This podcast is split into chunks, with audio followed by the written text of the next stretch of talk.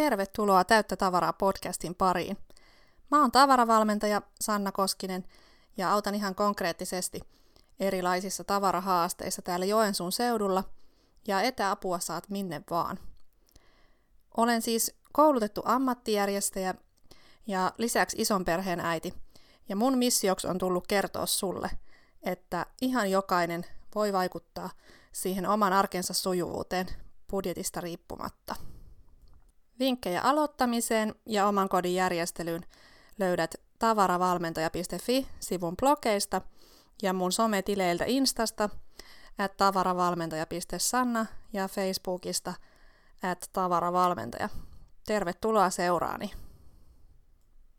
Tänään aiheena Vältä nämä tavara-ansat, eli puhutaan erilaisista tavara-ansoista, joihin ö, saat sitten vinkkejä, että kuinka kohdata lahjoituksia, kuinka selvitä siellä alennusmyynneissä ja tarjouskorjen äärellä, sekä mitä sudenkuoppia liittyy kirpputoreilla käymiseen.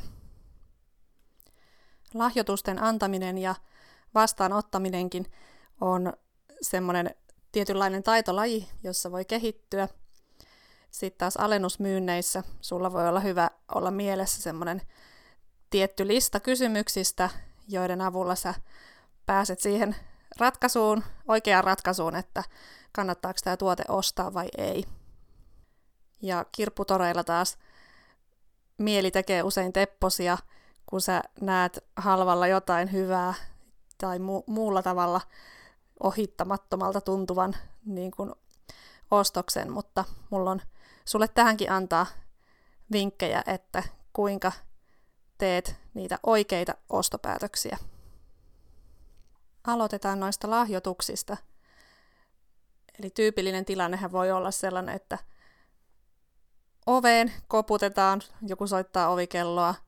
Hei, tässä olisi tämmöinen ihana säkillinen sulle tavaraa, että nämä ei ole enää meillä tarpeellisia, mutta jospa siitä teille jotain löytyisi ja mäpä tästä lähenkin, lähenkin nyt eteenpäin, että heippa!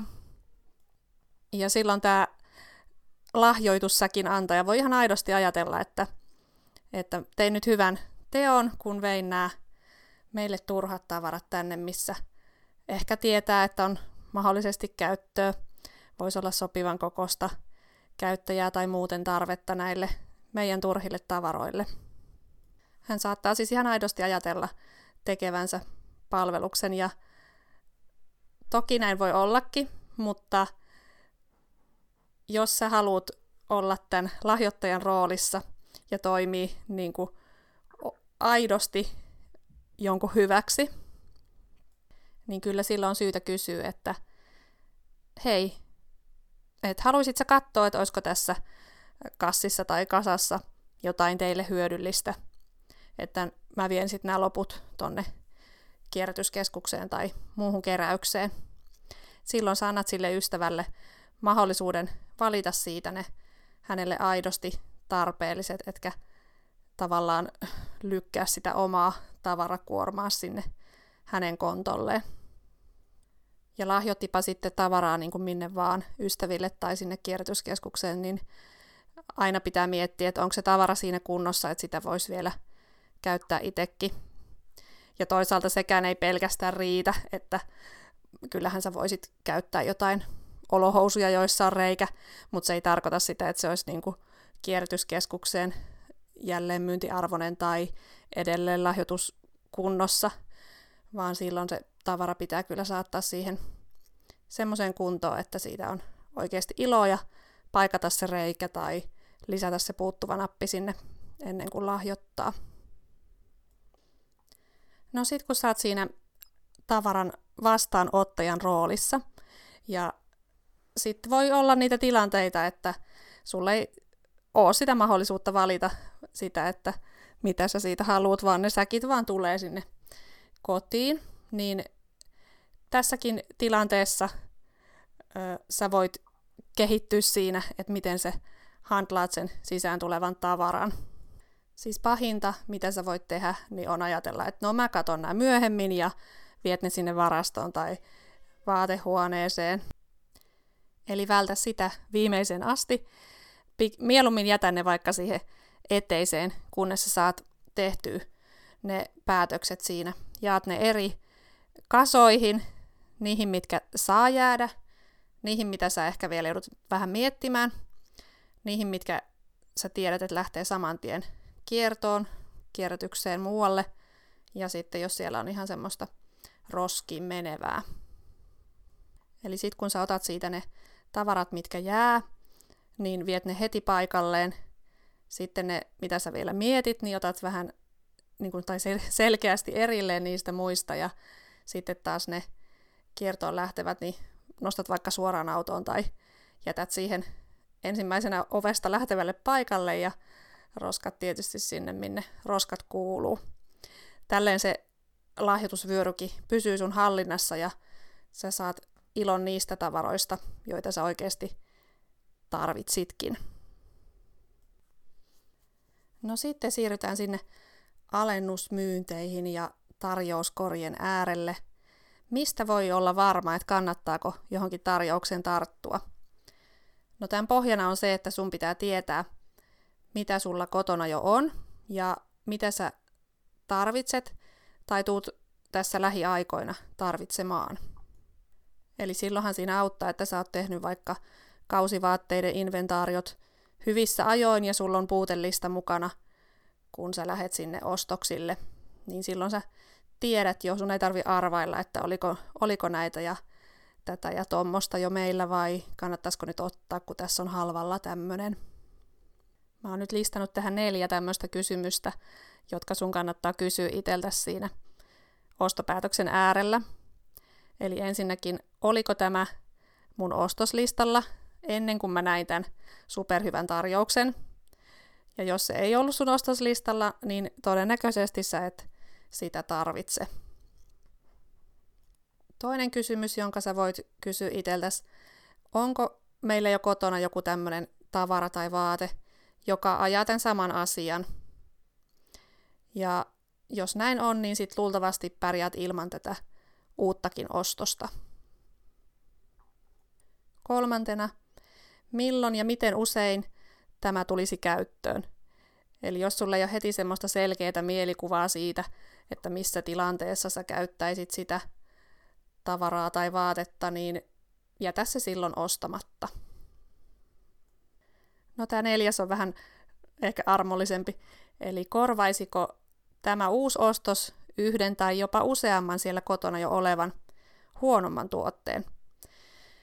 Eli jos sulla nyt on vaikka mielikuva siitä, että lapsella on siellä kolmet huonot välikausihanskat, jotka ei enää toimi, ja tässä olisi nyt tarjouksessa uudet ehjät, niin todennäköisesti se ostos on silloin hyvinkin perusteltu, ja sä voit niistä kolmesta huonosta vaikka kaksi kipparia heittää sitten roskiin ja jättää yhdet varahanskaksi ja ostaa ne, jotka tosiaan toimii siihen tarkoitukseensa parhaiten, niin ne uudet sitten siihen tilalle.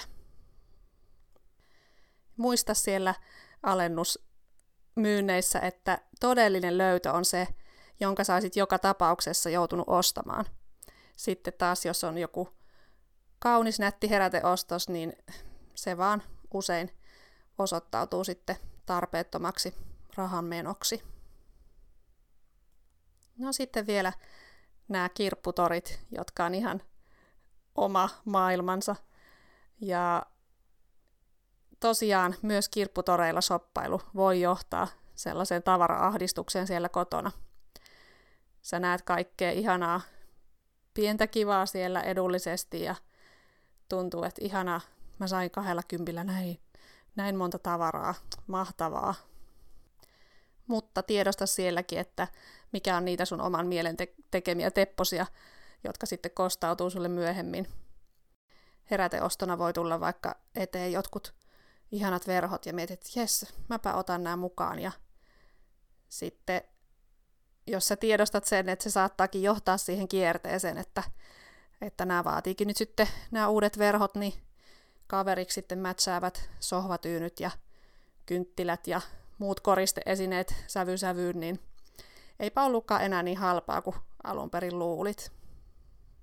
Joskus voi käydä niinkin, että sä näet halvalla sellaisen tuotteen ja sä tiedät, että sen arvo olisi tosi paljon isompi. Ja mietit, että no, en mä tota itse välttämättä tarvii, mutta mäpä myyn ton vaikka, vaikka itse sitten pois. Ja otan tota ilon siitä välistä. Mutta pysähdy jälleen ja mieti, että ootko se sen tyyppinen, että sä saat sen myyntiilmoituksen tehtyä ja onko se sun ajan arvosta, ajan ja vaivan väärti. Toisaalta sä voit myös ihastua johonkin merkkituotteeseen siinä mielessä, että, että vau, onpa ihana, että mä haluan ton itselle ja näin edullisesti sais. Mutta jälleen kerran palaat siihen ostoslistaan ja jos sulla ei ole ollut tarvetta neljännestä kolitsista, niin ehkä sä pärjäät ilmankin. Sitten on vielä tällainen asia, kun luulet ennakoivasi fiksusti ja säästäväsi. Ja tämä voi olla vähän kinkkistä. Sulla voi olla puutelistalla, että lapsi tarvii ensi kesäksi jotkut uudet kesäkengät, mutta silloin tiedosta se, että mitä pienempi lapsi ja mitä pitempi aika siihen, kun ne kengät tulisi käyttöön, niin sitä vaikeampi on oikeasti osua oikeaan siinä, että minkä kokoiset ne sitten siinä vaiheessa jalkaan sopii. Totta kai tälleen ennakoimalla voi myös tehdä aitoja löytöjä ja säästöjä, kunhan on varma siitä, että se tavara on tarpeellinen ja tulee käyttöön. Toivottavasti tästä nyt irtos sulle jotain eväitä siihen, että kuinka käsitellä niitä lahjoituksia, kuinka selvitä siellä alennusmyynneissä ja kirpputoreilla käynnistä kunnialla. Multa kysytään aika usein, mihin mitäkin tavaraa voi lahjoittaa ja mä linkkaan tuohon alle sellaisen blogin, johon mä oon koonnut eri lahjoituspaikkojen niitä kriteereitä, että minkä laatusta tavaraa he ottaa vastaan ja minkä tyyppistä tavaraa, niin käy ihmeessä tutustumassa siihen, jos sulla on siellä tavaran karsimisprojektit nyt menossa. Tässä oli tavaravalmentaja Sanna Koskisen Täyttä tavaraa podcast. Sä voit nyt alkaa podin tilaajaksi tai seuraajaksi suoratoistopalveluissa, muun muassa Spotifyssa ja Acastissa. Kannattaa myös liittyä tonne mun postituslistalle, niin saat aina ajankohtaiset linkit uusiin blogeihin ja podcasteihin sekä lahjaksi oppaan, kuinka saada perhe mukaan kotitöihin. Hienoa, että oot lähtenyt mukaan mun matkaan ja tervetuloa kuuntelemaan tuleviakin lähetyksiä.